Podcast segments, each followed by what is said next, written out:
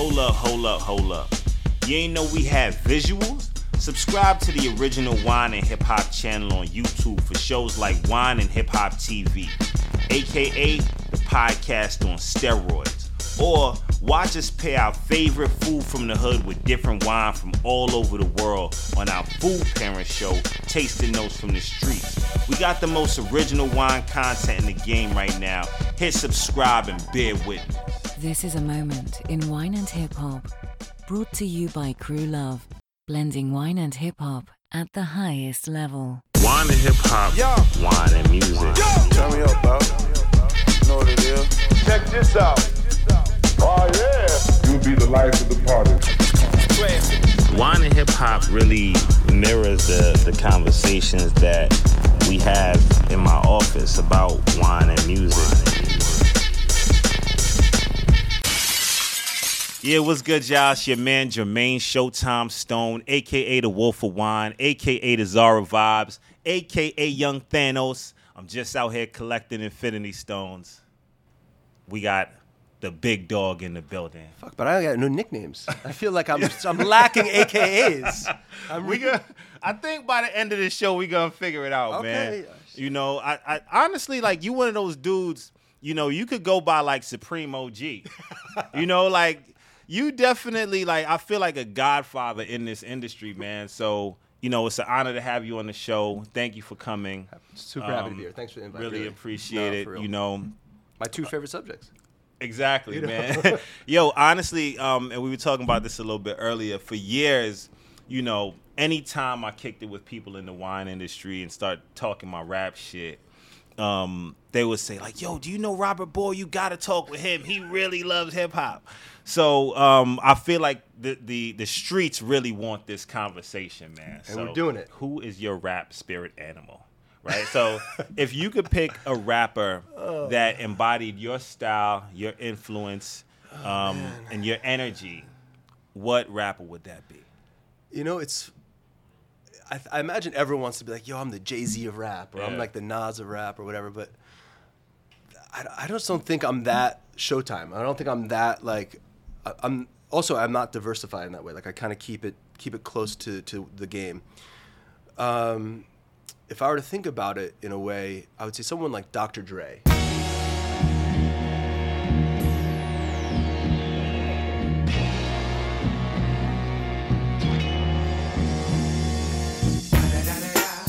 It's the motherfucking DRE. Dr. Dre, motherfucker. You I'm mobbing with the D-O double G.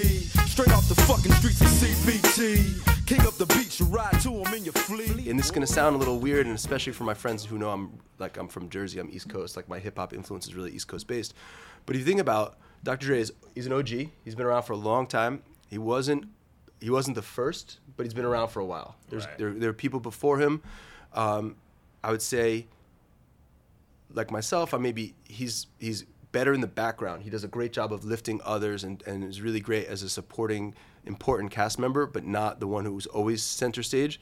But if he's got to take it down, like come on, Chronic, fuck, Yeah, like yeah. for real, like so. So listen, I would say that I, I I do really appreciate every once in a while being the alpha dog in the room. Yeah. But in general, I think the, the the thing that I do best is being a little bit more behind the scenes, helping build the team, being a part of a collaborate a collaborative effort rather than a solo effort. I think that's something Mm. that Dre has done really well for his career. Yeah, that's dope. I mean, you know what's funny? At first, I was I was thinking Jay, you know, because Jay is so like private, reserved, cool dude, known for quality. His shit's always on point, boss. Um, so that would have been an easy one. So like the Dre piece, I'm not gonna hold you, man. Like that, that's kind of sick. That's that's major because Dre is also someone that's really known for attention to detail and quality. And I think that, you know, anyone that knows you, right? Like Maybe that's to a something fault, that really yeah. shines through, you know. Um, so that that's a dope pick, man. All right, so boom. Favorite favorite Dre track. What you got, man? Oh man, um, I do like you know obviously the Chronic was a fucking epic, crazy, you know like legendary classic, right? But I love kind of like later on, still Dre. He comes back. Yeah, yeah. And and he's he's just like people are like you fell off, and he's like How's that? My last album was The Chronic. Like, how did I fall off from, from what? I felt like, how is it possible? You know, and, and so, Yeah. and and how he brings in a lot of the, you know, the late '90s, early 2000s kind of beat structure, how it's kind of changed, right? And that's, I think, a part of our conversation is how hip hop's evolved over the time, specifically in, in production, how production has has increased while maybe. Um, the depth of bars and complexity of rhymes has maybe decreased over time, right? And I think there is that sweet spot where he's able to kind of walk the line between both, especially in that era, that kind of post um, 50 Eminem, bringing those guys up through production. I mean, obviously the Snoop thing was earlier, but through the 90s, where he's really doing a great job with production and really and really creating um, kind of a quiver of incredible, you know, rhymers into his production set. By the time he gets back on the mic, I think he, in, you know, in that second round is really where he's he's even more mature, and he's got a different style. Yeah. He's been around incredible other lyricists, right? And then not just the West Coast Compton crew that he started out with. Right. So- He had Jay writing joints on Dude, that he actually, 2001. yeah, that's exactly right. You know.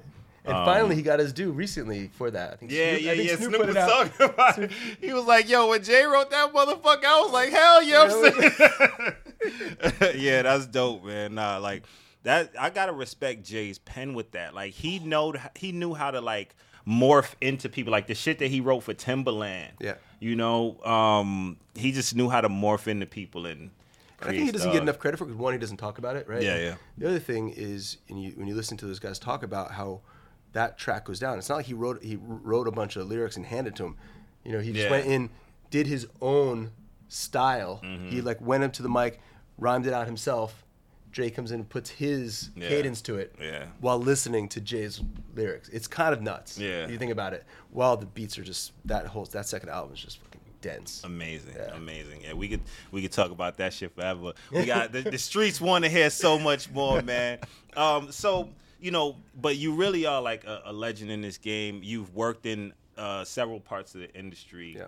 Um, you know, you started in restaurants, like the bottom. You know, um, we crossed paths at the Zachys days. Yep. you know what I'm saying? You starting at the bottom? Yep. Was- Word. like you know, um, and uh, and you know, you ended up going back into restaurants. Like so, you know, was that was hospitality like always a always a path that you saw for yourself?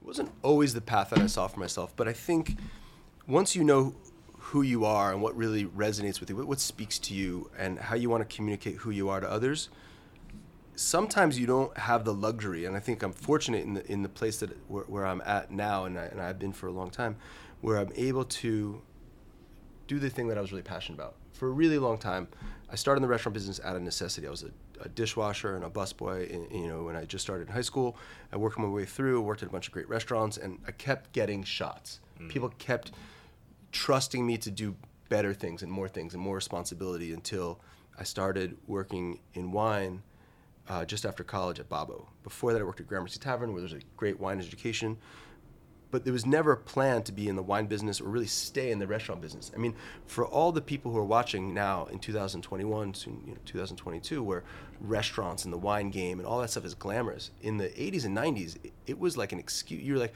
I'm. You were defensive. I'm in the. Mm. I'm. I'm working here, but I'm an actor. I'm working here, but I'm an artist. I'm working here, but I'm a student. I got bigger things. Don't judge me because I'm here clearing your table. That was that was the mentality. Now it's like, yeah, motherfucker, I'm serving you wine. Yeah. You know what I mean? It's a different it's a different attitude, right? And so I was I went to college in here at NYU to go to law school. I really wanted to work for either the ACLU, the NAACP Legal Defense Fund, Lambda Legal Defense Fund. I thought there was a lot. There were still some civil rights battles that needed to be fought. I thought that there was some. There's there is obviously still lots of injustice in the world, and and the thing, you know, I think one of the professions where you can make a big impact on, on people is if you're a doctor, right? You pick up a bag, you go, you fly to Haiti after the earthquake, and you save lives, right? Right. You know, a lawyer can come in and save people from like a death sentence in jail. You can get people out of like some fucked up shit, right? And so I thought, like, there's some. If I were a lawyer, I could really do do good. I could really help some people out. And I think it kind of, not that they're the same thing, but the hospitality gene is kind of the same, where you you're looking to to give people a little respite, a little relief from their daily grind, and you, they come to your restaurant, and they just a lot of times they're just like exhausted from making decisions. Either they're they, they've got families at home and they don't want to like figure out what they're going to eat or drink. They're wor- they're working jobs and they don't want to have one more decision. So like, listen, we just want to have a great time, mm. and, and if you can entrust yourself with people and, and say, hey, just give us a great time. We want to have a good time every once in a while you get those guests and you can blow them away and you walk away like the dopamine high of that is like Yeah. it's crazy so i got into that and i never really let go um, until recently so i was in the restaurant business from like 88 until last year Damn, man. A little bit pause here or there, but um, yeah, I did some consulting. As you said, I was in the uh, in the in the retail game for a little bit with Zachys doing the Burgundy buying, um, where I met my partner. You know, not where I met. I met Ned at uh, at Oriole when when he was the sommelier and I was the uh, food runner, but. We kind of came up with this idea of, of wine importing and stuff like that, and Grand Cru Selections was formed uh, in 2009. I always kept one foot in the restaurant business, one foot in consulting, and kind of managed all that stuff.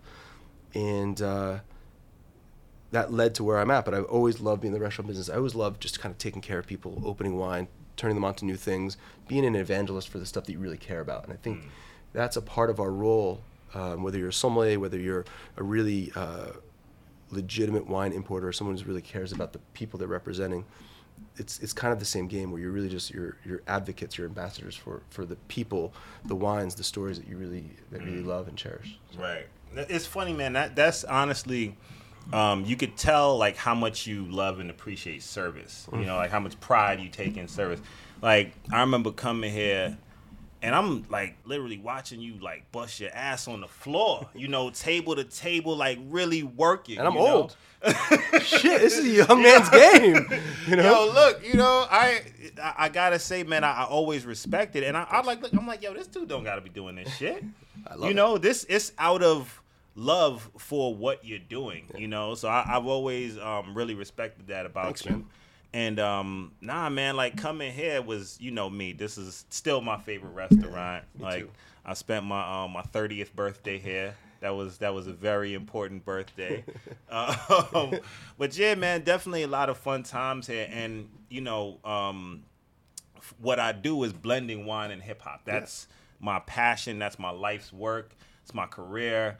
And um, a big part of um, that influence came from coming here to Charlie Bird. You know, to see that this shit could actually work. You know, the ideas had been in my head for years, mm-hmm. but I didn't see that this could actually work on this level until I came here. And I was like, oh shit, like they really, these people really do fuck with hip hop. Like you be here and you see somebody that might look like your your English teacher. You know, Bopping their But- head. and like they're chilling and enjoying it. And I've come here with clients and things like that, and it was a way for me to um, establish a deeper connection with the clients because it was almost like I'm on home court here. You Yeah, know, right. because this is hip hop and wine. So, um, you know, I, I really appreciated you um, bringing this restaurant into into the game, man. Like, so how did um, when did hip hop like become a part of your life?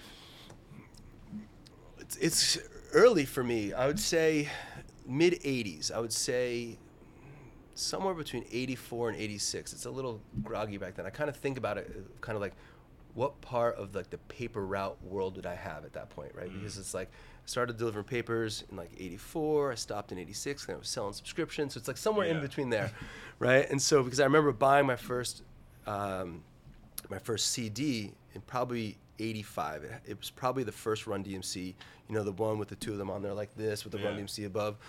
Um, because my cousin moved to a different part of New Jersey and came back all about Run DMC.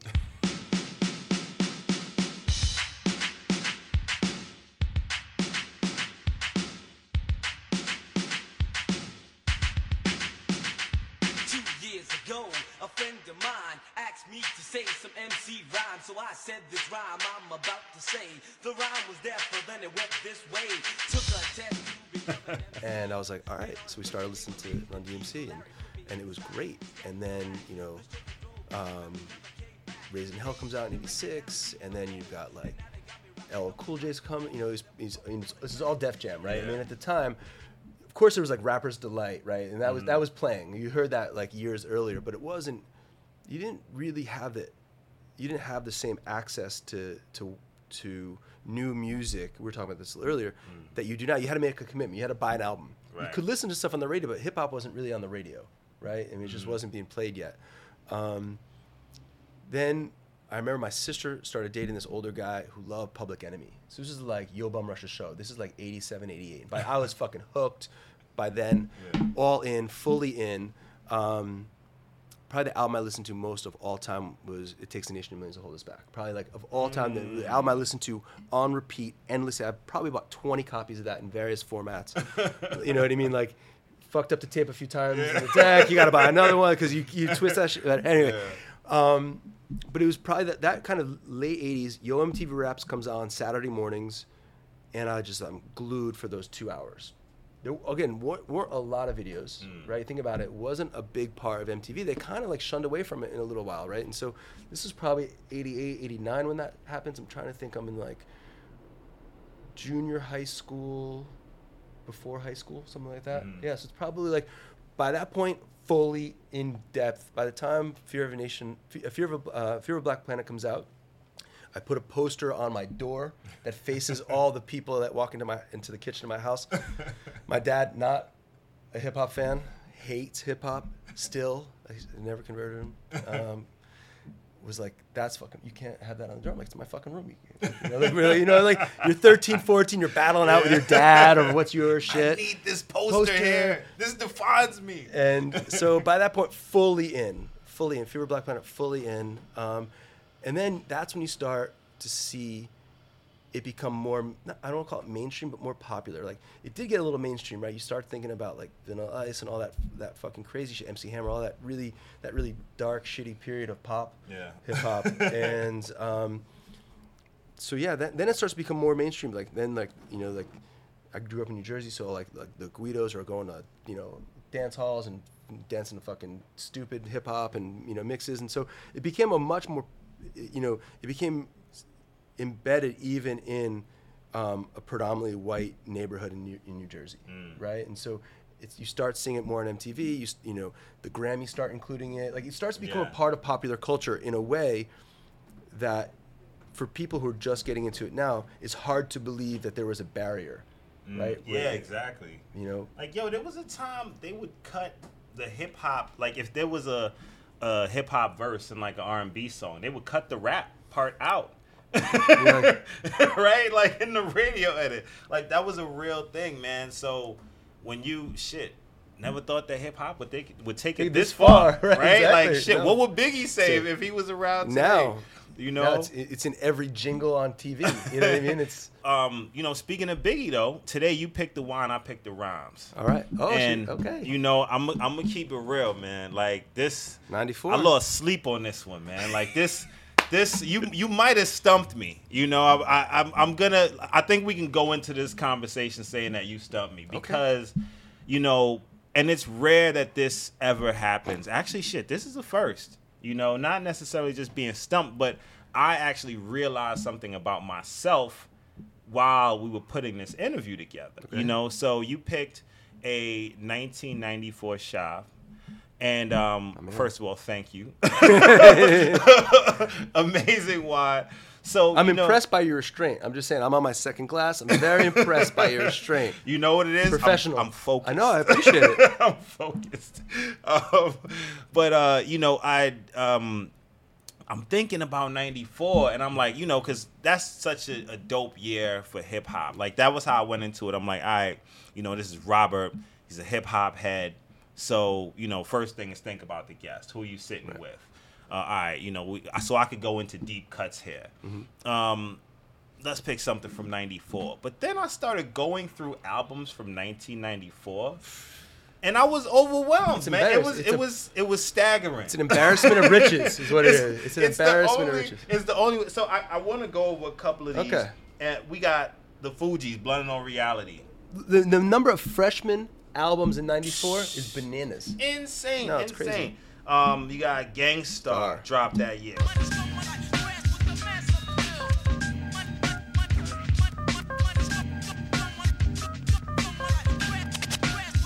No way you'll never make it. Come with a weak shit, I break it. Step into my zone, mad rhymes will stifle ya.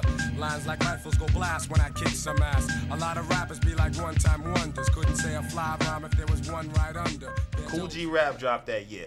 First album for, from the Roots that year. OutKast. OutKast, Southern Players of Cadillac Music. Like there was just so much like cool big shit. But then you had the hitters. You had Illmatic. Check me out, y'all. Nasty knives in your area. About to cause mass hysteria. Before a blunt, I take out my fronts, then I start the front. Matter of fact, I'll be on a manhunt. You couldn't catch me in the streets without a ton of reefer. That's like Malcolm X catching a jungle fever. King poetic, too much flavor, I'm major. Atlanta ain't braver, I pull a number like a pager. You had Ready to Die, like, and then um, yes, Craig Mack's album dropped that year. Like it was, and so like when I kind of started going through this, it was just it was a bit much. It was a lot to to take in, man. And um, when going over it, I realized that 1994 is the year that I fell in love with hip hop. Oh shit. You know, so um, that's it, it kind of fucked me up because I'm like, damn, what was I listening to at that time? And I'm thinking like, this is like 10 year old Jermaine, you know, in the BX. This is, and you know, like this, I, I- I didn't, and this is something I didn't really realize until I got in wine, like how crazy life was growing up in the Bronx at that time. Like when I talk about my 10 year old stories and I'm speaking with my wine colleagues, that's when I kind of realized like, okay, shit was a little bit different. But like, you know, 1994 was a. Um, I say all that to say 1994. There was a lot of self discovery, you know, in my life and um, getting into shit in the streets and. Um, but you also had this soundtrack. Like you had Biggie, fucking Redman dropped that year. That's true. That's also You know, and this is such a grimy time for hip hop. Like, um, but also the year that I really fell in love with hip hop. What, what do we have? Warren G, G. Regulate. Mount up.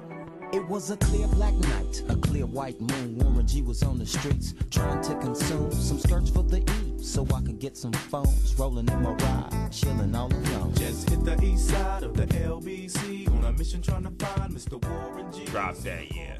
You know, and that that was when I realized, you know, We're talking about I Method Man earlier. Method Man to Cal. About to hit the fan, hit the flow. That's all I can stand, and I can't stand no more. What is it?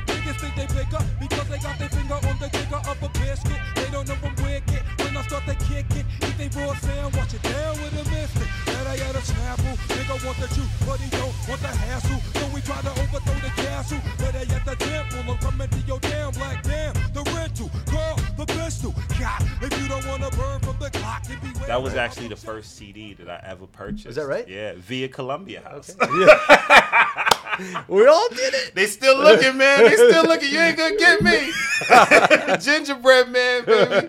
Uh, but you know, 1994, like, so for me, like that was just, um, I, I just think 1994 was a really cool year. So I thought it would be dope to just get your take on some of your favorites from that time, and like, you know, what was your interpretation of like hip hop at that time? No, I was I was um, I was here in, in NYU. I was in college here, and um, by this point, a bunch of my high school friends kind of also kind of moved into to hip hop as well, and they come to the city and we visit. We go out to clubs. We go out and, and play around, and you know I remember the end of '93 hearing some like you know some singles come out from Nas, and a friend of mine was huge into Nas, and. Uh, I remember waiting and waiting. It was like January, when's coming? February, when's it coming? And finally, they're like, all right, it's released in April, and we were like, got it. you know what I mean? And by that point, I moved out to Brooklyn um, to to uh, to just kind of like lower my housing costs. I shared like a, th- three bedroom with, with five other guys, and just kind of like we lived out, you know, near Flatbush, and and so we would, you know, you'd have like. You know, a little Discman. You just have an hour long train, and you just listen to whole albums, like start to finish. And I'm not sure there's a more perfect start to finish album than Illmatic. I, you know what? There are other albums I've listened to more. There are other other albums that maybe like, you know, that maybe speak to me a little more. But I don't know if they're. It's just fucking flawless. Yeah. It's just so good, right? Um, so I listened to the album a ton '94 because um, a lot of my friends, the guys that were living with, they were DJs. They were like they were looking they were looking through records early. I remember the first time I heard Craig Mack, and it's such a distinctive like dun dun. You know, they're just like, you're like and it's you know you have, you have we had these we didn't even have like real like Technics sets. We had like a super shitty setup where like I stole my parents like turntable, and they were they, we had no sound control pitch control, so we're like slowing the record down with our thumb. But we all chipped in to buy a mixer for Christmas. It was just so crazy. And so, so whoever got up early, whoever got up first, got to put the records on to mm. wake the house up. And if so, whoever was like that, Craig Mack was like, it got you out of the fucking bed. Yeah. But that kind of slow, deep delivery style, um, kind of gave us, set us up for for Biggie, right? Like I think Biggie, without that kind of like setup by Craig Mack, it, it because it was if you think about it, like it was early, it was a little like it was a little slow. Like the beats were, were, were heavy, and there was it was the, the, the, the lyrics were like some parts were like a little like little staccato, and so it set up really really well, and obviously very different than Illmatic. But I think by 1994, coming off of the he- heels of another amazing year, '93, right, with Snoop, Wu Tang, a bunch of great albums coming out in '93. At the end of '93, you had this this 18 month period, which I really I, I really believe is some of the greatest albums of all time come Yeah. come come come out in this period of you know late '93 uh, throughout '94, and so I this is an argument I, I got in an argument with a couple um, music producers and, and music executives and, and, and hip hop guys one, one time about this exact argument the best era of hip hop. And of course if you're a hip hop artist the best era of hip hop is when you launch your shit. There's no fucking no one no one is shy about that right? And it took uh, I'll name drop this guy Lyor Cohen who was you know early guy at Def Jam and just a huge important person in, in, in music in general runs YouTube Music now. But what he he said something that made me really think about a little made me a little more self uh, a little more introspective about my my preference for this era and it was how much new music do you buy now and I said, not that much. How much new music do you listen to now? I said, not that much. How much time do you have to devote to researching music? Not that much. What were you doing in 1994, 1993? I was like, I was in college. He said, you had a lot of free time. You had a lot of free time to think about music, to listen to music, to talk to your friends about music. You didn't have kids. You didn't have a bunch of jobs. You didn't have bills. You, you had free time. And at the end of the day, we develop that side, that free side of ourselves, that cultural side of ourselves, that that play side, that dimension that's not about stress and work and family, in that really beautiful time. If you if you're fortunate to have that, I mean, yeah, I mean, I commuted and I worked two jobs and went to college, but I had time Right. to think about music. And did is it because it was that golden era and just by chance it was great, or was it because I devoted so much time to think about it? Right, right. Lyor's argument is the latter, and I'm not sure. But I mm. would say for me, I still listen to 88 to 95, 96 hip hop way more than I listen to any other period of music Right. in anything. And I really only listen to hip hop. I listened, I dabbled a little bit with electronic dance music in the mid '90s. You know, mm-hmm. went to like the Chelsea like you know club scene out there. you know, and that was fun before they turned into like museums and shit. But it was fun. Like Sound Factory and all that shit was great. But they they were playing exciting music that was obviously electronic based. But they always spun some hip hop in there. They always Yeah, put some stuff. You know? yeah, And those those parties the Roxy, you know, Stretch Armstrong had a room, Yeah. or like Mark Ronson had a room. The guys who are famous now were like these satellite rooms, right. right. but they always were spinning some crazy hip hop. So anyway, Yeah. so anyway, I'm Um, probably going off topic, but Nah, nah, nah. That shit is dope. Like I'm thinking about this, and um, yeah, I'd have to say my favorite song from that era, because like yeah, I I, I mentioned like shit like Jeru the Damaja and like those like sleeper cuts, Ill Al Skratch. You know what I'm saying? Like Oh, so shit you- like you- that. oh, you went to the crates. Yeah, yeah, shit like that came out in '94. You know, so Okay. that was the stuff that I really fell in love with. Um, but I have to say, if I pick one song from that era, the song that kind of like grabbed me and like kind of fucked me up was probably the "What" by Biggie Smalls. Used to get feels on them. Now I throw shields on the to stop me from the IV. And know they soft like a Twinkie filling, playing the villain. Prepare for this rap killing. Biggie Smalls is the illest. Your style is played out like Arnold and what you talking about, Willis? The thrill is gone. The black Frank White is here to excite. Throw the Oh, Cause like the beat was just sick, and like the way he jumped on that, and mind you, like this is a young kid. I didn't really understand everything that he Yeah. was talking about. Yeah. I knew he was saying some raw shit, Shit. but um, that shit just got me, man. Like Big, Big definitely spoke to me a lot. Um, in, in that time, man. So yeah, big and I really loved Warren G. Mm-hmm. Also, I realized like that. Um, what's that shit that he had? This DJ. Mm-hmm. That's the best Warren G song. Like a lot of people might call it regulate, but I love this DJ. It just has like such a dope vibe. and the the beat structure to that. Yeah. It's that's also what I love about after we after we kind of got through the real heavy gangster shit of the late '80s, which Yeah. it, it was it was a movement, it was a thing, and it was it. What it did is it it, it changed how we thought about hip hop really just being East Coast based, right? Mm-hmm. But what it also did was it it added um, a depth and complexity to production that we didn't really have as much. Like Bomb Squad was doing some good Yeah. shit, but a lot of it was really like 808 heavy. It was really like the, the, Mm-hmm. Really the, loud, aggressive. aggressive.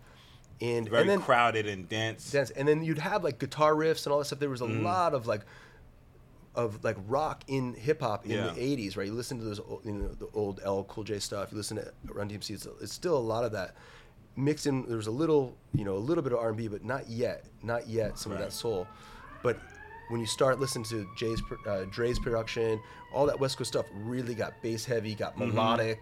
It really lifted Mm-hmm. the, the structure in a way that wasn't so dense, and I thought it, it added Yeah. to this to this this evolution right to to where we get to a place this for me this perfect moment of where the the bars were rich and complex and thoughtful and long i mean Yeah. you listen to new york state of mind there's like 40 bars of Yeah. just dance rhyme there's no chorus there's like almost no music it's Yeah. just and you're like holy shit Yeah. and now there's like eight bars and a ton of production and Yeah. a bunch of chorus and everyone kind of dropping in different and you know, two verses. Yeah, like, like it's only two verses now. and they're like, "That's it. My, my whole song's two minutes and sixteen seconds long." And it's but so so but I think in this mid '90s period, you had this contribution of great production, people still really paying attention a lot to to the the lyrics that they're really trying to express, and it didn't yet get commercial. Yeah. Right? I think they were trying to reclaim the the value, the cultural aspect of hip hop in the early '90s from this kind of. I'm not saying that that that that gangster rap didn't have its place or that pop rap didn't have its place because Right. it's all a part, right? It's it's it's it's a, it's a part of the story. But I felt like, you know, you get Tribe Called Quest, you get Brand Nubian, you get Nas, you get you know Warren G, you get these guys, DOC, you get you know mm-hmm. Snoop. They're they're adding something that's completely different from that stuff in a in a much more melodic production quality and the quality's better at the end of the Yeah, day they're yeah, putting definitely. more time and money and investment into how that music sounds and Mm-hmm. Yeah. not just um, putting it out there so Yeah. i think this is why this is the perfect storm for me Yeah, it was also like I feel like the confirmation of the sound of hip hop changing.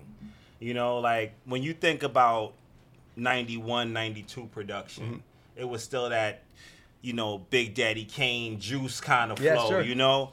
And then it kind of started transitioning. Like people like Dre were really changing changing the sound. RZA was also like very you know different in the way that like hip hop production didn't sound that way. Right. And I feel like '94 was when it just stopped and it was a completely different sound. right, yeah. You know, um, so interesting. But um, so Speaking, why? speaking of Kane, are we going to talk about Verzuz at all? Oh my gosh, yo. The perfect wine and hip hop pairing is already out there waiting for you. I'm talking about Licata, the luxury super Lambrusco developed by Raekwon the chef of the mighty Wu Tang Clan. This hand harvested sparkling red wine comes from the best hillsides of Emilia Romagna in Italy, giving it the perfect combination of power and elegance with just enough sweetness to balance the bubbles developed in collaboration with Cantina Ceci, a family with over 80 years of experience producing some of the world's best Lambrusco. Licata is the new standard of luxury. What other wine bottle you know got a velvet top? If you want to get your hands on some, you know I got you. All you gotta do is head to licata.com and use the promo code WHH15, 15% off. That's L I C A T A A dot com. First of all, when DJ Red Alert came out, I got up and ran around my living room. no bullshit. Like, yo, when Red Alert came out, and then um, when Kane did that freestyle on on the I Shot You beat. Someone posted that this Verzuz was for those who have the argument about Maxell versus TDK, and I'm like, and I wasn't sure was he like fucking throwing shade? Was he was he like was it like props? Was, Was it it- like you're old you old fucks are talking about this because that's what mattered to you? Yeah. But it's true. Like I knew exactly what he's talking about. Yeah. Maxell. Mac, by the way, Maxell. But anyway, um, but it's funny that to think of how that like you know South Bronx you know, because obviously Kane was a part of, of Marley Marl's crew, Yeah, right? And so, yep. so like the idea that we're going to take this, you know, 25 years, la- 30 years later, Jesus, 30, God, 30 something years later, like that, that original South Bronx, you know, the bridge is over, Mhm. all that, you know, is an amazing part of hip hop, which Nas did a good job in his documentary about, uh, talking about the making of Illmatic, talking about how that affected Queensbridge. I thought that was a Oh really yeah, good piece. yeah, yeah. That was dope. Yo, Yeah. Nas does a great. Yo, the uh, the entire like uh, mass appeal. They do such a great job with their documentaries, man. They kill that shit. They they definitely do a great. Another job. guy likes some wine. Uh, yeah. As you oh, saw- as- as you posted. Yeah, yo, Nas is on his shit. Shit, yeah. I honestly think that right now Nas is going for hip hop wine connoisseur of the year. like that fucking that that. Did you hear what he spit on the DMX album? No, no, no. Hate start with H cause the H come after a G. They won't say it face to face, they say it after I leave. After the first night at my place, she asked for the keys. It's my season, Garden of Eden, we Adam and Eve. Now we naked in savage hedonism from a lack of belief. I ain't a pastor, Pastor Lafite. yeah, like yo, Nas, and just the way that he set that shit up, you know, and he casually dropped, dropped the feet in there. So I just, I Nas, Nas is on He's his working. shit. He's working hard. Nas on his shit. Respect, big respect, man. And I like we did. I don't, you know, we all super off topic, but did you see that like hip hop masterclass thing Yeah, that he yeah. did? That shit is dope. Like I watched a piece of him explaining how he writes a rhyme. Very, very interesting. Very interesting. Um, so, but you brought this dope wine here. Um, why was the uh, the '94 Chave important to you? You know, it's it's one of those wines. You know, I don't know how many people do this, but you know, at some point you got to figure out how do you start to learn about wine. And again, in the '90s, when I started learning about wine, there's no internet. Um, even the wine books weren't weren't that up to date. You, so you'd read the wine books, you'd read, you know, Parker's Wines in the Northern Rhone, and you read like Jonathan Living Lear- Learmonth, Wines of Northern Rhone, blah, blah, blah. And like they would talk about 85, 88, 89, 91, 98, 99. You're like, what happened to all these other wines, right? And so over time, you start to like taste these kind of off vintages or kind of soft wines or whatever you want to call them, challenging vintages, and um, you get to enjoy them without the expectation of what they're of, of their expectation of greatness that they're supposed to Mm. always achieve. And so I, I like the idea of the underperformer. I love the I like the idea that there is greatness in terroir. There's greatness in production. It's not that Jean Louis and Gerard Chave forgot how to make wine because it was not a great vintage. Wha- You know, in fact, the greatest challenge for a, a grower is to how do you handle adversity? How do you handle a challenge? It's like it's it's you know people show you who they are not when everything is sunny, Right. But when it's rainy, right? Yeah. And so I think that's a good example of why looking for vintages where it's not heralded. Um, it shows what the character of the grower is, what the character of the terroir is, what the character of, of the, the wine is, and also it's a cool vintage. And in general, I kind of like cool vintage Rhone wine. I like the Mm. snappiness of, of the wine, um, and it's a little lighter in, on its feet because of that. I think there's there's more acidity. Uh, the wine doesn't have quite as much like extract to it, and it's just prettier. And So I, I, I because I'm such such a Burgundy drinker, a Barolo drinker, a Barbaresco drinker, you know, some some kind of more aromatic Sangiovese. When I drink Syrah-based wines, I like the more aromatic side of of Syrah rather than the Mm. density. So I lean more toward cooler vintage Syrah Mm. from from the Northern Rhone than I do kind of the big powerful. Listen, don't get me wrong, I'll fuck up a 90 if you let me. but but I'm just saying it, it also it also fits. Uh, a little bit more of, of the kind of wines that I want to I want to champion. You want to champion the underdog. You don't want to just be the cliche and like, let me show you the wine that everybody knows is great. Yeah, nah, this is dope. And this also, is, it's 94, which is really, I want to make the point about 94 being a great hip hop year. yo, you fucking brought it. I gotta say, yo, like this again. You know, the tone of this show is really like you know the year that uh the year I fell in love with hip hop and. I didn't know that, by the way. That's Yeah, that was all nah, new to me. Yo, dude, I didn't know it until I started putting the show together. I was like, holy shit, this is like a lot of self I'm thinking about shit from my childhood. You know, I'm rec- I'm coming to terms with shit. You know, got some crying going yeah, A on. little bit of crying in the shower this morning. Um, but, nah, nah. Um, but no, man, you know, this is, I, I just think that this is a really interesting time. Like right now, we're living in very um, interesting times. You know, uh, for a lot of reasons. Like one, I'm just excited because you know, just like we just mentioned, wine and hip hop culture is really flourishing. You got MCs like Nas dropping bars. You know, um, Drake, even the baby talking about wine shit. You know, the first time that I um, kind of realized that there was a space for what I saw as a wine and hip hop culture was in um, this was 05 on the uh, with Jay's verse on the Biggie duets album. Oh right, yeah. And he was like, um, you know, what did he say? He was like, Behold the flyers. Bentley drivers, Louis Vuitton buyers, jet fuel abusers, sipping Petrus. Once upon a time in America's music. I, I heard him say it, and mind you, at that time, you know, I started at Zachys in 04. Right. You know, so I'm now in the wine auction office 05. And seeing some fucking boxes And I'm Petrus. like, I'm seeing Petrus, and I'm like, I, you know, I understand the legend behind it. I'm like, yo, Jay is rapping about this shit. He been talking about Chris Cristal. He raps about Watts' lifestyle shit. Like, gotta be good. There's a way that this world can exist. And I remember at that time, I was like, yo, I went to um, Michael, Mm-hmm. right? And I was like, look, we need to send Jay Z a wine auction catalog.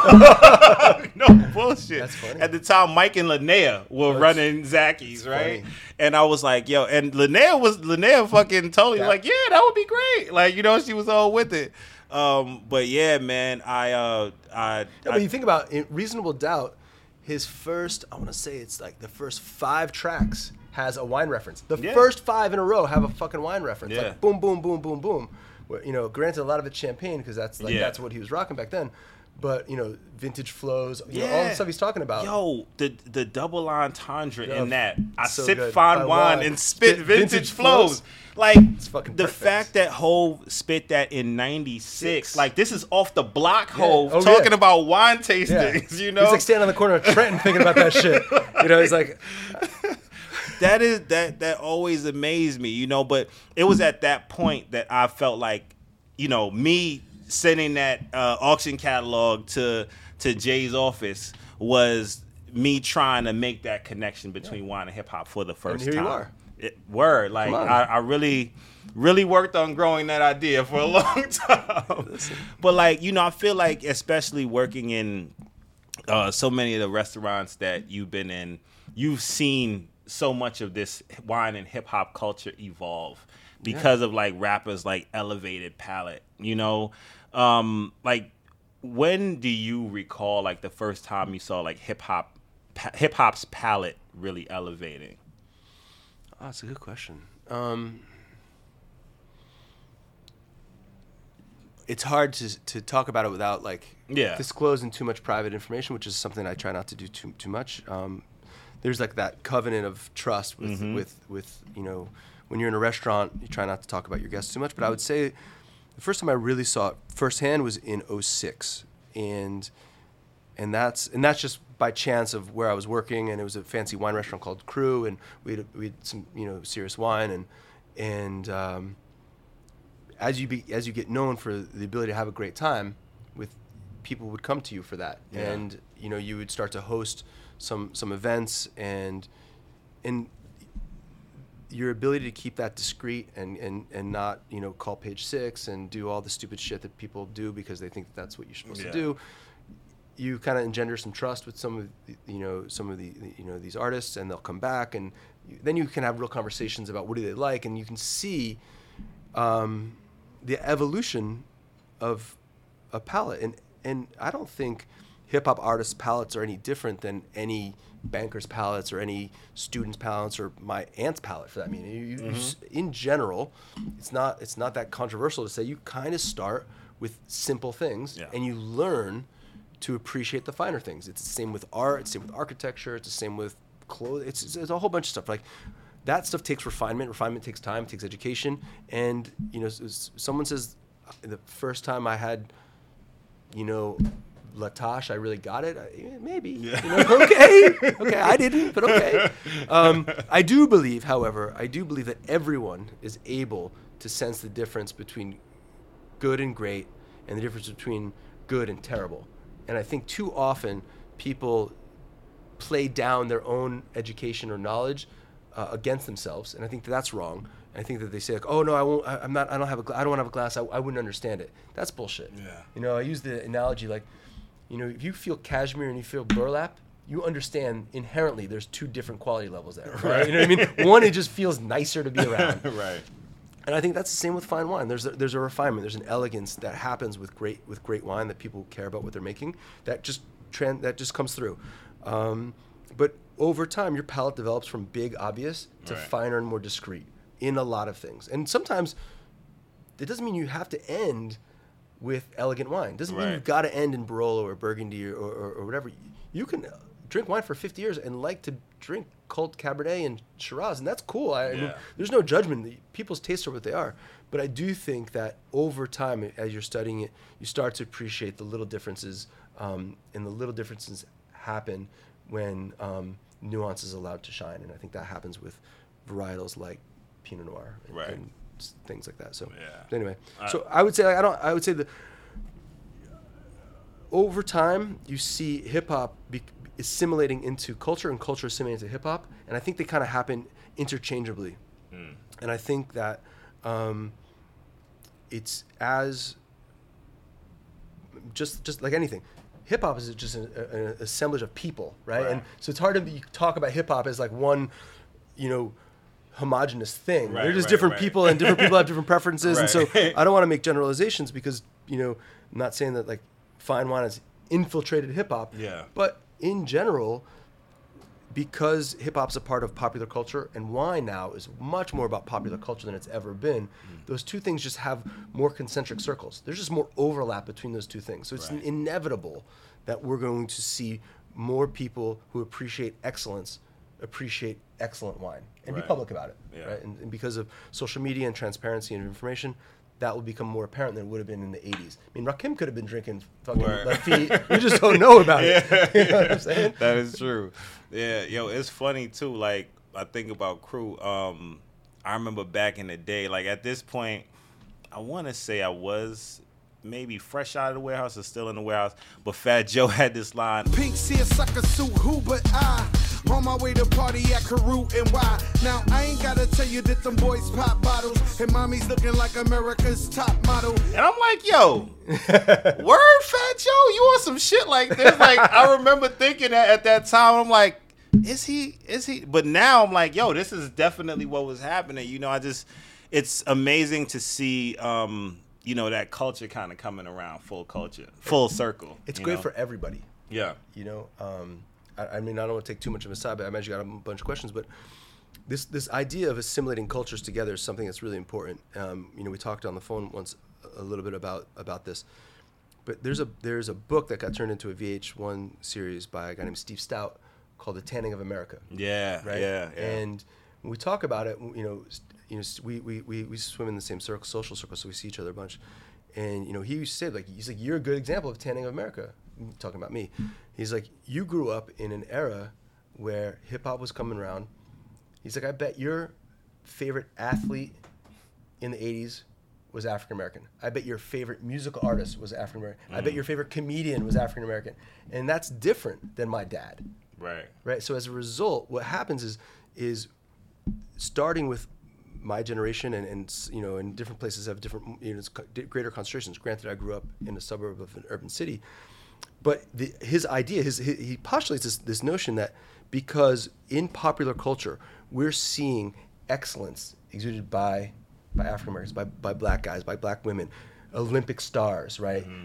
Unbelievable athletes, unbelievable performers, singers, musicians. We start to to look up to people that look different than us, Right. and that hadn't happened for a long time. And so Steve uses this this analogy of popular culture changing how um, young suburban kids like me in the 80s start to think about hip hop, about Eddie Murphy, about Michael Jordan, about you think, name name the superstar of their respective field, and all of a sudden, we're not looking at them as less than. We're looking at them as greater than. Right, right, right. right. And and he makes this argument. I think it's really important how how hip hop and uses hip hop as the idea of like how from, you know, hip hop created an, a space where you know, a Barack Obama can be president, right? Yeah. In a way, and I think it's a, it's it's a, it's a it's a it's an important study and a conversation because it, at some point we have to figure out how do we assimilate our assimilate cultures in a way that it can't just be stay in your lane, Yeah. right? And so the idea that a guy who looks like me from where I'm from shouldn't be allowed to play hip hop, shouldn't be allowed to represent hip hop, shouldn't be allowed to um, put, you know, African American artists on the wall of our restaurant. You know what I mean? Because I have to stay in my lane is bullshit. And that that that's just going to create the divide. That's going to just perpetuate the divide that I think we've lived through for the last several years. Right. Uh, that's really just been exacerbated by the last several years, I should say. And and I think uh, I think Steve's on, on the right place in this. And I think more of what you're doing. I mean, look- you look at the the, your, the the people who are on your show Right. Look look a lot like me as much as they look a lot like you and, Yeah. and we're having the same conversation Exactly. we're talking about two things that some people might think are on the polar opposite ends of the spectrum but in reality there's a lot of overlap Exactly. and i think that's something that we need to talk more about celebrate more and stop trying to say like you keep your your culture your culture and i'll keep my i'll keep my culture my culture you keep your, and that's bullshit Mm-hmm. Yeah. I mean, why shouldn't you be a wine expert why shouldn't you be a wine auctioneer why shouldn't you have a forum to talk about wine Exactly. And I'm not a I'm not a hip hop expert, but I love it. and it doesn't like there's no barrier on who can love hip hop or who can't. Like you know for me like the biggest thing is who who contributes to enrich hip hop culture right? Like who's making hip hop culture better right and like let's look around like look at the look at the wall right you know what i'm saying we got a big boom box behind Right. here Lila but like one of the best fucking wine lists in new york city Right. you know so it's um who is who is adding to the culture and not taking away Yeah, I'm, I'm not trying know? to profit off. I'm not, not trying to exploit it. You know, the idea of this kind of like, what's it called, uh, appropriation. Which, by the way, happens. There's a bunch of people trying to like make some make some cash off of uh, you know uh, of hip hop culture. I get it, but the idea that you got to stay in your lane in order to be authentic, I just I just have a tough time with. it. I like what DJ Kool Herc said. He's like, come come as you are. Mm. You come and you listen to my music and you like what I'm doing. Great. it's about intent. What do you look? Why are you here? Why are you? You know, and that's I think that's what's important. So, totally and it's like is your love is your love genuine for the culture you know it's like and like you have so you, you got people that that come in and, and are like poses you know like In all things. it's yeah that is true that is true like it's one of those, like I and I deal with this so much because especially like in the wine industry like when I start talking about hip hop you know, when motherfuckers can only name like three artists. you know what I'm saying? Like, yeah, Yeah. that album, Okay. Yeah. that was a great one. You know, and like it's just like you kind of get it, and it, it's fine. But It's okay. You know, I, I I think that's always been interesting, man. But like, you know, so I saw when when I started coming to Charlie Bird, I really saw a break away from like the white tablecloth service. Yeah. Um, overall in, in New York City, that For was sure. happening a lot. You know, yo, shout out to my man Patrick Cappiello. Right. like Patrick was and again, it's not like I was hitting restaurants every day, you know, but within my limited view that I had, like Patrick was really the first person that I saw that was doing the the fine dining shit on like a very you know young youthful no white tablecloth Right. type of way um you know like all those fire pearl and ashton Mm-hmm. is like again that was also something that really inspired me to you know um create this company in the way that we did. Um, but Charlie Bird was like the second place that I saw like that. Yeah, you know? it was like there was like three openings that year. You know, uh, Pearl and Ash, Charlie Bird, and Estela all came out from three three sommeliers who, who became owners of restaurants. Mm. And the, the, the that the disconnect from being just an employee who runs a wine program to making financial decisions for the business at large Yeah. and deciding where do you put your where do you allocate your dollars? And the two things that i said to ryan who you saw earlier was the two things that are complete non-negotiables. We're going to have great glassware and we're going to have temperature control refrigeration for our wine. We can't you can't commit to that i'm out. I'm just not doing it. Yeah. because like you have to represent quality on those decisions because they impact so much. And so we became known for you know a downtown restaurant to have zalto glasses Yeah, with yeah. wine served at the right temperature with you know super careful attention to detail and service and a restaurant that's 55 seats to have two sometimes three sommeliers working the floor is kind of insane Mm. Yeah. right um, former best sommelier in the world arvid rosengren wine director Yeah. grant reynolds like out of you know you know noma frasca working at dujac coming in you know as the first wine director after me great great attention to detail on on wine service. Yeah. service. That was a like standout. you know make sure that the, the glasses are correct that the, the wines are decanted cleanly the wines are served the right temperature you're monitoring you're you're thinking about it you're on top of it. Um, and allowing corkage it's also Right. something we didn't i had never done before right? I worked you know Daniel there's no corkage. Cru there's no corkage. There was all white tablecloths. There was a bunch of you know it was a different attitude. But we but this restaurant was um, really became came into existence out of a conversation I had with Ryan when he was leaving Aspen. He was he was the chef of the Little Nell. You know, my wife and I got married in Aspen. We spent a lot of time there, and we were having a conversation about why do we have to make a compromise when we go out to eat? Why can't we eat simply but really well?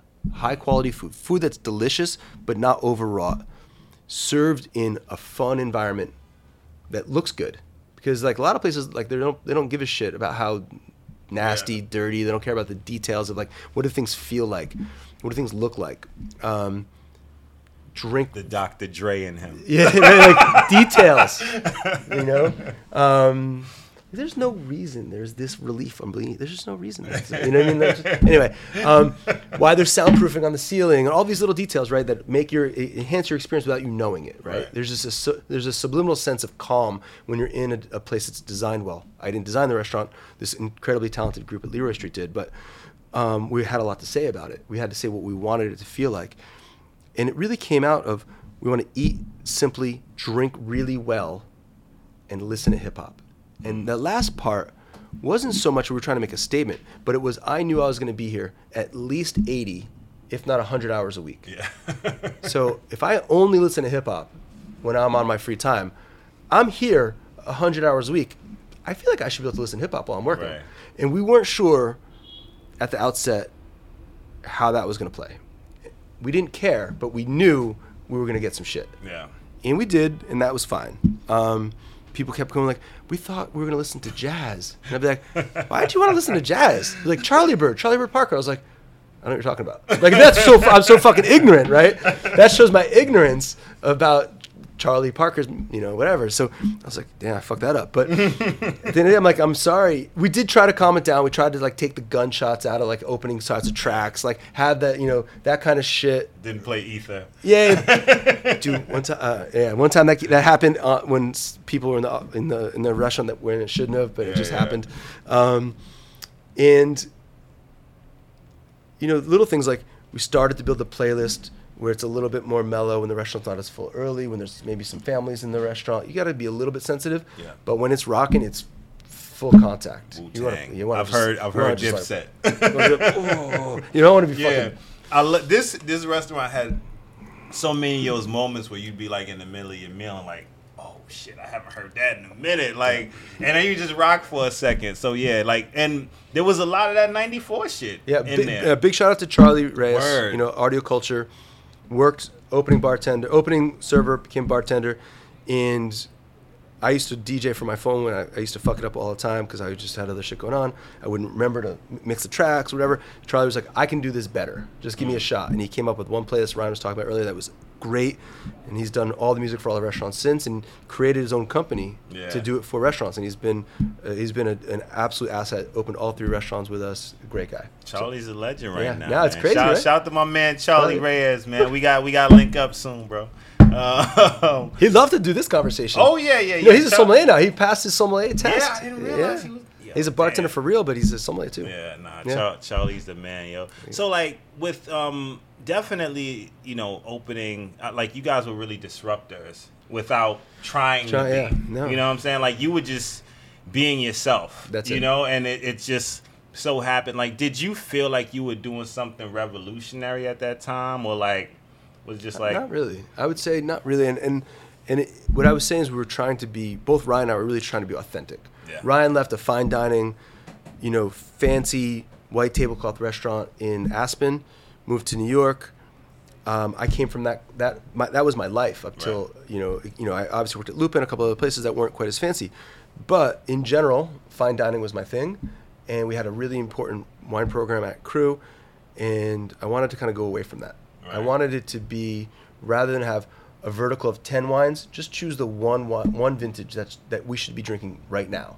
So Mm. rather than have hundreds of wines, we had like a hundred, and Right. and nothing was above at that time. I think it was like two fifty, and everything was priced well. We had we allowed people to bring in wine. The corkage was fair, especially considering the glassware and the talent. We wanted to be inclusive. We wanted people to come in and drink lots of wine because if you lower those barriers, people have more fun, and we wanted to have a fun restaurant. Yeah. We weren't sure what was going to happen, and we just realized there have to be. New York's a big place with a lot of people, right? And you figure there's enough people that think like you that could fill a restaurant every night. You don't need a lot, right? You, you need like 150 people to do some business here. So like, there's got to be 150 people per night who want to do what I want to do. I can't be that fucked up. That's a I'm not that much of a freak. Way to think about it. and it worked. And um, it got crazy yeah. it got crazy. And not with you know when without a lot of the traditional uh, food media love right? Because the other thing we didn't want to do was play that game that like you got to be like a james beard like kiss ass. You got to like walk on eggshells around all these guys. Like i knew pete wells was i, I told ryan we shouldn't let pete wells in the restaurant. He's not going to get it. He didn't get it. He's not gotten any of our restaurants. And i i don't know. I Yeah. I'll, I'll take the fucking Pepsi challenge. I mean, our shit's fucking straight. When like, there's a bunch of restaurants he's given much better reviews to that have closed, and that's not here, here, or there. Right. I'm just saying like, your re- your that review doesn't make or break your restaurant anymore like it used to. Because if you have, if you're doing the right shit and you're authentic and you stick to your values and you're transparent about what matters to you, people value authenticity Facts. Uh, no matter what. Like people smell a fake. Yep. It's fucking New York City. Mhm. You know, and people can tell you whether you're be, you're full of shit. Like they can look. Is it a money play? Like yeah. you try to like draft something, or you try to Mhm. like.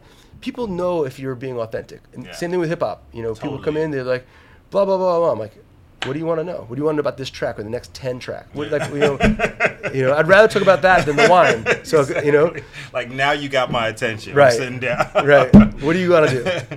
Nah, So- that's real, man. Like I know, like for me, um, I remember leaving um, wine auction and you know talking with people about what I was gonna do and how I was gonna do it. Like I started doing things the way that I did because um, you know it hip hop was a way that I was unique in the industry. You know, Yeah. my genuine connections and ties in hip hop. And you brought that shit to the auction podium. Oh yeah, yeah. You know what I mean? that Of course. shit? I'm like, I'm like in the, in the background. I'm in the yeah, back yeah. corner, fucking cheering you on. yeah, yeah. yep, I did definitely bring some. But you know, it was uh, yo. Shout to Levi Dalton. To be real with you, Yeah. Levi was the one that told me to embrace that shit. More. Fuck yeah. Yeah, he was Authenticity like, sells. One hundred percent. He it. yeah he um he was like, look, you're unique. You're in this space. Who else is like you? Yeah. Embrace that. Like people love you. People want to see that. I'm like, yo, you know what?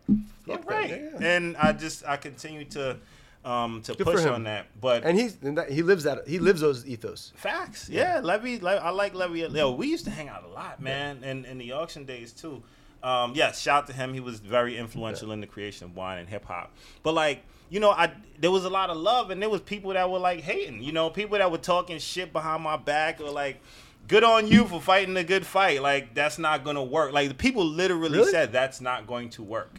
Um, you know, sell wine to rich people, like shit like that. And you know, I started the podcast because it was the long way in. I wanted to build reverence for wine as a category, Yeah. so that I could start introducing things of higher quality to people. But yeah, you know, I dealt with my fair share of bullshit. Like when you like opened the restaurant and you guys were playing hip hop music, um, did you deal with like a lot of shit?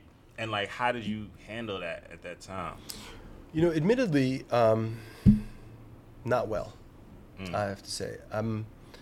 It's funny because there's a couple guys who worked with me now for opened all three restaurants. And one guy works with me now at Grand Cru, and he always talks about like the pre Henry, my son, Robert, and the post Robert. I was. I'm a fucking hothead. I was a real hothead before my son was born. My first son was born, and I didn't handle it all that well. Mm. Because at the end of the day, it's hard to have someone who has no skin in the game, no investment, no understanding of what it takes to open a restaurant in New York City, let alone be a, like a lifelong industry veteran in this city to get through and open your own space. How hard that is. How much how much real effort it takes to get there. To get people to can you convince enough people to give you enough money to open this space. It took a lot, right? And we Ryan I had had a really small budget. We did a lot of the work ourselves. We did a lot of demo ourselves. We did a lot of stuff. And so to have someone completely unrelated to that sh- that effort think that they have the right to come and tell me what I should do in my own place. It's like kind of coming into your house and be like, no, no, no, I, I don't want to have roast beef tonight. I don't want to have meatloaf. You're like, I don't give a fuck what you want. Like, you know what I mean? Like, you, at some point, you'll be like, this, you're in my place. Right. And I'm not saying that you have to be in this place, but if you're going to be in this place, you're going to have to live with what we're doing. And, Right. and that's why, like, you know, complete tangent, when people are like, oh, I don't understand the jacket only requirement or the XYZ requirement, like, you're going to someone else's establishment and they're setting the rules, and either you're, you're on board or you're not. And it has nothing to do with whether you're worthy or they're better. you, you've set up, you're making a statement of what you want to try to accomplish in your little space. This is a small space, and, you know, we didn't. Re, you know, we didn't recreate the world. But we had our own little space that we really thought was important to us and we were going to serve wine that we wanted. Ryan was serving the food he really felt strongly about how he wanted it to be done, and we tried to deliver the hospitality that really spoke to us. Mm. And now, if all those things work, but you didn't like the music, and that was a game changer, that was a deal breaker. We had to let the chips fall where they may, and there's some people who never came back, and we got a lot of nasty Yelp reviews and a lot of mm. bad shit that came our way via email. But at the end of the day, much more positive comments. Much more, many more people come here because of the vibe and the experience and the Right. music. Number one, Resy uh, comments. Number one was always vibe. Yeah, the vibes were perfect. Always yeah, every vibe. single time. It's crazy. Every single time, like never missed. And I'm not saying the food and the wine weren't good, but vibe. yeah, you know, on. I think you you know that comment where you don't remember what you ate or drank, but you remember how you felt when you left matters. Yeah. And that is something that you walk out and be like, I had a fucking great time tonight. Yeah. And you know, maybe I spent more money than I should have. Maybe I drank too many more glasses than I should have. Maybe I should have had the extra thing of fries. but you know what? You had a good time. Yeah, yeah, no, that that is one hundred percent true. And that was that was um I feel like I think the music really kind of loosens something up because there's like that surprise factor, like the oh Yeah. shit. Yeah. It just feels like you're at a really cool party. Right. You know, like this doesn't happen usually. Right. You know, so that that was um very special. It's like so then like later you you know you guys open Pasquale Jones and then later Legacy Records. Like how do you which all had different vibes. Yeah. You know, so how do you like choose the vibe for the different spaces? Well, Pasquale Jones was, was a really easy extension of this restaurant because you know when we talked about when Ryan and I we first talked about Charlie Bird, we were like we want to eat a great roast chicken with a bottle of Burgundy and have some French fries. That was it. Like that was easy. It's just like how how hard can that be, right? And that we we figured that out, and then we got the vibe right. We felt like we we really felt like what we created spoke to us. It was authentic. It was genuine, and it, and we didn't always execute perfectly. Right. because you just can't. Like uh, you know, you, you can't bat a thousand. So we, we took our lumps when we didn't we didn't kill it, and you know, but we really always tried. We we, we, we had intention to do the right thing.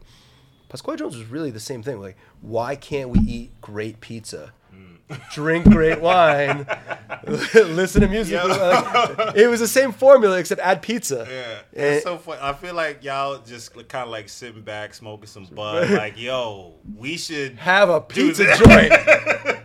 like, I, I'm not gonna say that's how it happened. You know, I don't smoke marijuana, but if I, I understand the sense. Yes, yes, it may have been of a glass of wine or a few beers, but for sure it was like, why don't we? But you, we were really trying to fit our, fill our own need. Right. At the end of the day, trying to satisfy your own need means that there's a space in the market that isn't being satisfied by someone else. Right. And that's not that. We're not geniuses. Like we're not like we didn't get you know we didn't go to HBS. We don't have like MBAs. Like we're fucking working class guys. Right. You know what I mean? That f- figured out there was probably other people who wanted to eat pizza and drink delicious wine, but then we, we really didn't want it to be just about pizza. We spent a bunch of time in, in, in Naples and, and stuff. We ate some great pizza, but we're also like wood fired food is special. It's just different, right? So you just you know sh- uh, the chef when we opened Tim Caspare made this pork shank that he like layered in like lard with fennel, and we're like, this is fucking bananas. This is great this is going to be the signature, right? This is going to be like how David Chang made like the bo ssam, the thing at Momofuku that everyone talks about the the buns, but really the bo ssam was the thing, right? That one to be, but inevitably pizza dominates. Everybody likes pizza, like everybody. So pizza became the dominant force at Pasquale. And but what I did want to, when I spoke to Charlie about music, I said I want Charlie Bird to always be about hip hop that's old school. That's this era I talked about, this eight, late 80s to mid 90s. Because it, again, it was just, it's what I fell in love with. I was going to spend my most time here. This is my first real restaurant on my own. I really cared about it. I gave him a lot more license to do what he felt was a little more current, that he wanted to be, he wanted to be a little more experimental. And mm-hmm. because we had that trust by this point, I didn't even think about the music at Pasquale Jones. Mm. I did say I would like a little bit more soul, funk, James Brown, a little bit more of the, the antecedents of hip hop production in their original form, mixed in with some hip hop, right? They that say, clean the house on Saturday morning music. Right, right, exactly right, exactly right. And so like that's the stuff. Uh, that's if I play in the mornings when my kids are on, because like I can't really play too much hip hop with my kids still yet. But so he mixed that up, and it felt great. It had a little funkier vibe. It was great. Like the James Brown standing next to the Learjet, you know, in the back when you walk next to the ovens, kind of became like our like. This is what's going to inspire us. Like the the Def Jam 25th anniversary al- book that came out um, just before we opened Charlie Bird was kind of the inspiration for a mm. lot. When we talked to our architect, like this is what we, this is our inspiration. Like, this is what speaks to us. That when we found that that print, we talked to Charlie. Like this is our like uh, you know I don't know like say spirit animal like you said earlier, but the kind of in a way like that. That was what drove our motivation for how we want to think about the the vibe of that room mm. in a mm. way. And then Legacy was was different because it was in a place that had no identity yet, right? Like that part of New York was still being developed. Um, we knew it was going to be finer. We knew the, the and because the space was bigger, you didn't have the intimacy of sound Yeah. like you have. I mean, I think the problem with a lot of, of big spaces is, is you don't get the quality of sound. Like we we spent, we could have put four speakers in here. There's 16 speakers in this room, because so because there's just the quality is better with more speakers at lower volume Mm. playing a crisper sound, and then we have sound attenuating materials that help you produce a better, clearer sound. We didn't have the Dre in him. this is this is the thing, yo. My man hit this shit out the park with the spirit animal question. Gotta say. but yeah. but we didn't have the same we didn't have the same thing it was a bigger space so you know we were we were playing a little bit more um, a mixed genre of music but again I, I really deferred to charlie because by that point we're six years into a relationship and he knew what was going to play Yeah, he was yeah. going to open all the spaces but um, legacy was ex- always expected to be a little bit of a step up it was like kind of like the graduation of charlie bird's infancy right, Right. and so we were we were kind of like crawling here, walking at Pasquale and running at Legacy, and that was the idea. We'd have finer stuff. We could afford nicer things. It was in a, a new development. We had more event space. We did private events, and um, and in the end, that's kind of ended up having like this is like vin- wood veneer. There's leather. I mean, Yeah, just like a yeah, different. You know what I mean? There's just Mhm. an evolution of quality of materials that happened there. Um, but at the end of the day, this is still my spot. Mm, yeah. You know, yeah. warts and all, this is my spot. feel you. Yeah, I, I, like there's something about Charlie Bird, dude. Like it just has that, you know, it's always gonna be, in my opinion, like when I really fell in love with fine dining. You know, like before it didn't really feel like it fit me. Yeah. You know, so this was this is also very important um, restaurant for me. Like and lasting power. You know, like Yeah. It's uh, hard. you To think be open eight about years in New exactly. York City. Big that that is a very very important thing. Like you know, you think about the blow that restaurants took. Oh man. Right last year. Like this shit was crazy, and and you're a dude. You know the wine industry so well. You've navigated many of like troubled waters. like, do you have um, any advice for like the restaurateurs uh, that are listening to the podcast? I I think you probably summed it up best early in that um, how you went about what you did at the auction. You just were you, right? At the end of the day, we're in a competitive environment right now in in the most competitive city in the world, right? Like everything about New York is competitive. Like you got to like edge out someone to get on the subway. You're, you're not waiting in line for that coffee. Like everything is you're Right. just getting It's very hard to order a sandwich in the deli. Right, right, you're like, there's no there's no line. You, you gotta, gotta like, box out. You know, so we're in we're in a competitive environment in a really competitive time, and I think if you want to attract not just customers but staff, which is the real key right now, hmm.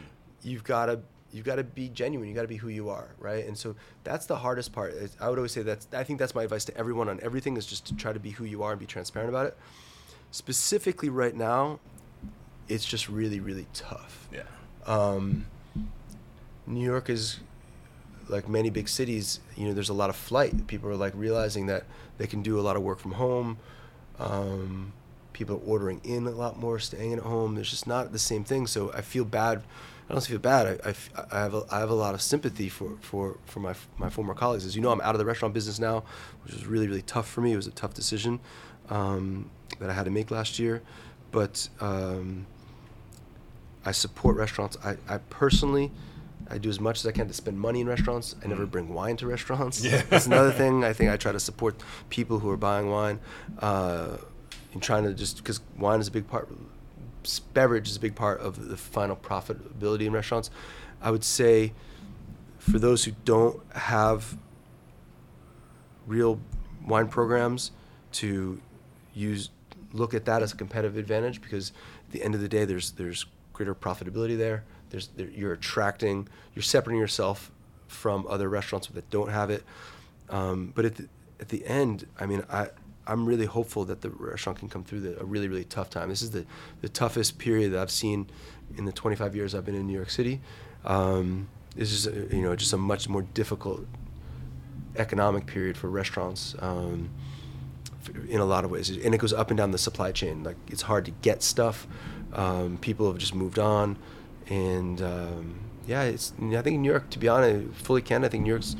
It's it's a tough time right now for the hospitality industry, and and New York isn't New York without a really strong, robust, engaged hospitality industry. People come to New York for hospitality, for restaurants, and so if we can't, as New Yorkers, support that community, we're just going to see a diminution of tourism, of tax base, of just culture and quality of life, because that's what provides uh, the fab, the social fabric in New, in New York. People go out to restaurants because no one's cooking at home. I don't know about you, but I mean, I can cook and I don't cook at home.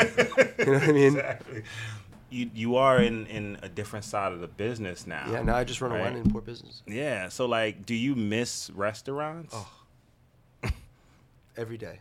Mm. And, and it's especially acute when my wife and I are in a restaurant and she she can notice. She sees I'm a little anxious. I I want to I want to help. I want to like uh, you know um, but it's not even so much that anxiety, it's the uh, fulfillment you get that I that I got personally for turning a table around, a bad experience into a good one, or a good one into a great one, or an anonymous one into a relationship. Mm. And a lot of those experiences, I'm not saying that that happened at every table, but even if it's 10% of that mo- that that number of diners that you speak to per night that you can create make a connection with, you really get a high off of it, and it Yeah. really and I miss that. And so now, the the flip side of that is for the first time in my both adolescent and adult life, I'm at home at night.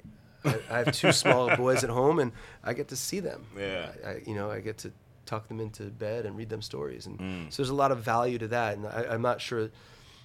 I would trade that. I'd like to have my cake and eat it too, like everybody. But um, if I could, I would work at restaurants from like 9 p.m. to midnight after my boys are asleep.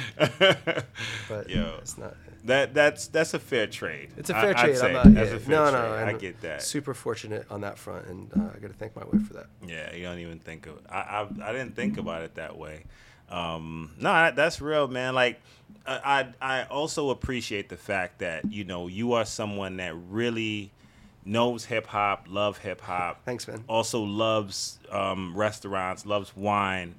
You know, I ask a lot of my hip hop guests this question, but I think that you'd have a very interesting perspective on it.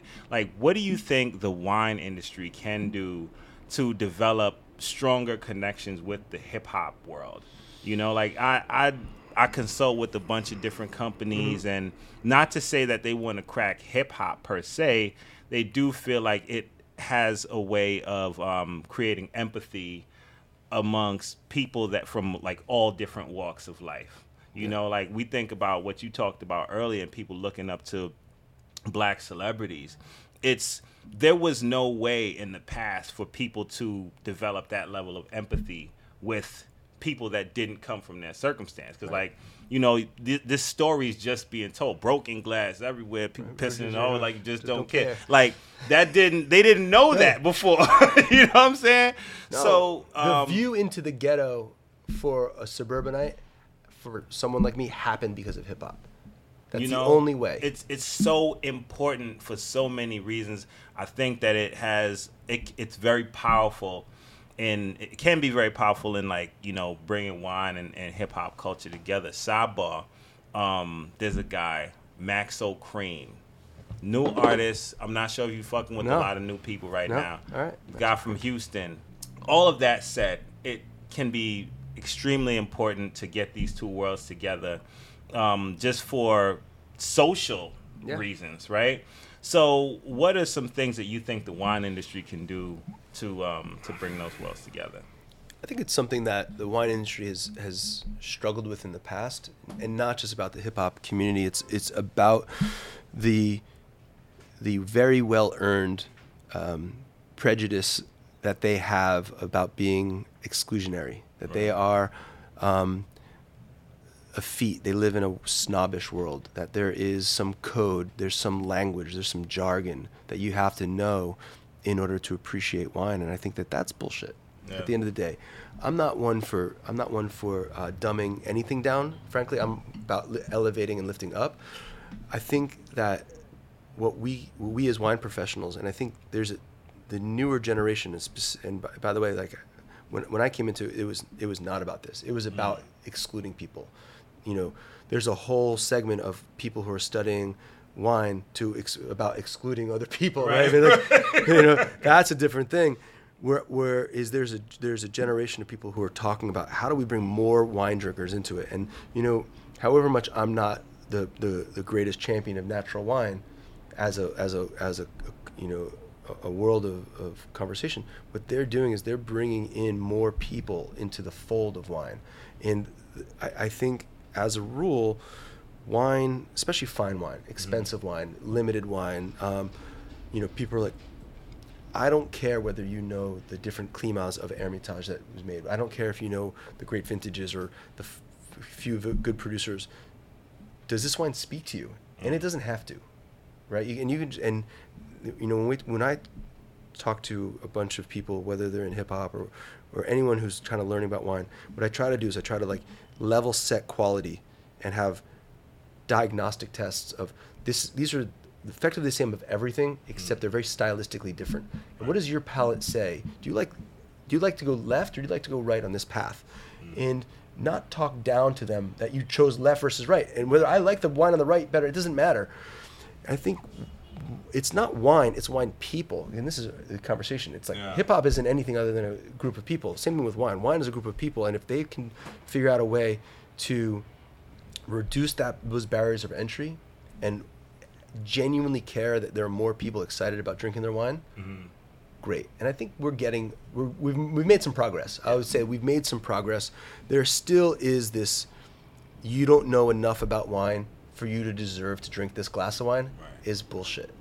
and I and I can't say that enough. And I have this argument all the time with a bunch of people who feel like they can only open their good wine for their friends, Yeah. but not for their wives and their wives' friends. You know, I, I, can tell you, you know, guys are like, you know, we gotta, you gotta have a separate section in the cellar for my wives and her friends. I'm like, that's fucked up. If I said that, my wife would smack me, and she'd be right.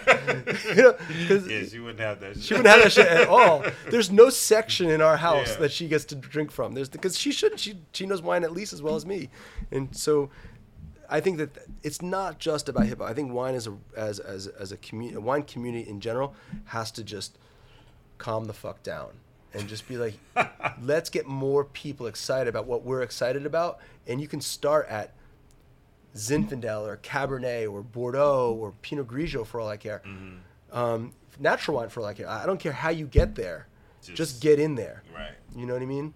I'd like you to stop drinking White Claw if I had a fucking choice, right? Because that's just straight up fucking trash. Yeah, it's messed up. Right, but you know what I mean. But, but I don't get I don't get a choice. What I'm saying is, choose people who choose wines that are made by people who care about what they're doing Right. first, and then move on from there. Like I, I think pr- price is an issue, right? Quality wine costs money, and there's there are barriers to entry. That's economic, and Right. there's no disputing that.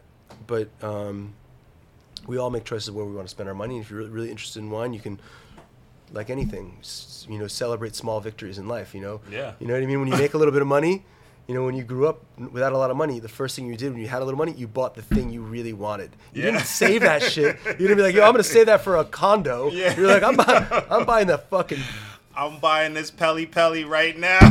shit. You know, Yeah. No, that that is true, man. Nah, it's it's it's definitely a passion of mine, man, because like Clearly. wine wine opened my eyes up to the rest of the world. You know, like I to to um to enjoy wine, truly enjoy wine culture, you really have to become a citizen of the world. Right? Because like yeah, wine in the US is cool. Yeah. But personally I like French wine. Like, you know, um and and my palate's still growing. Right. So um, I, I think that you know there's a lot that can be gained by just opening this culture up, man. And the best thing about it is is the the people that are interested in wine are from all walks of life. Yeah. There's no reason that we know the people we know Yeah. because of but because but other than because of wine.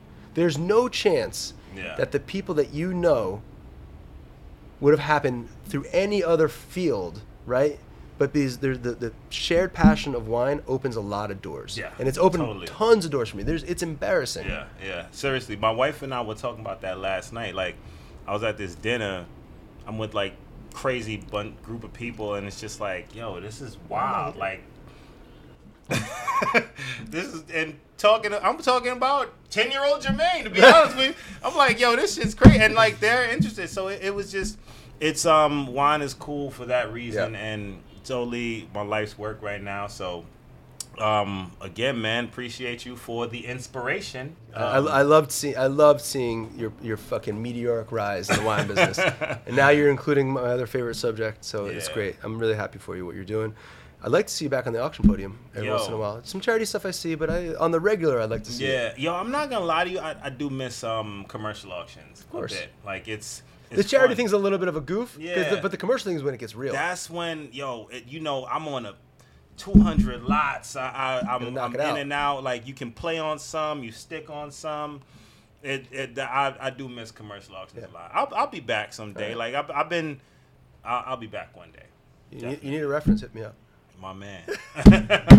Yo, you heard it here first, y'all. It's another episode of Wine and Hip Hop. Yo, Robert, thank you very much for joining us. Honored to be This here. Thank you. legendary. Thank you. Great show, man. Appreciate you. I'm glad you didn't put me on the spot of my favorite album because that's a tough one. So thank you for you that. You know what? You actually, you actually answered it in the in the interview, man. No, I, I, I said I think the most perfect album. Right, right, right. Okay, okay, okay, cool. So part two. part two. Yo, Robert, thank you, man. My pleasure, Jermaine. Appreciate Thank you. I really appreciate it. Thank you. Peace. This was a moment in wine and hip hop, brought to you by Cru Love.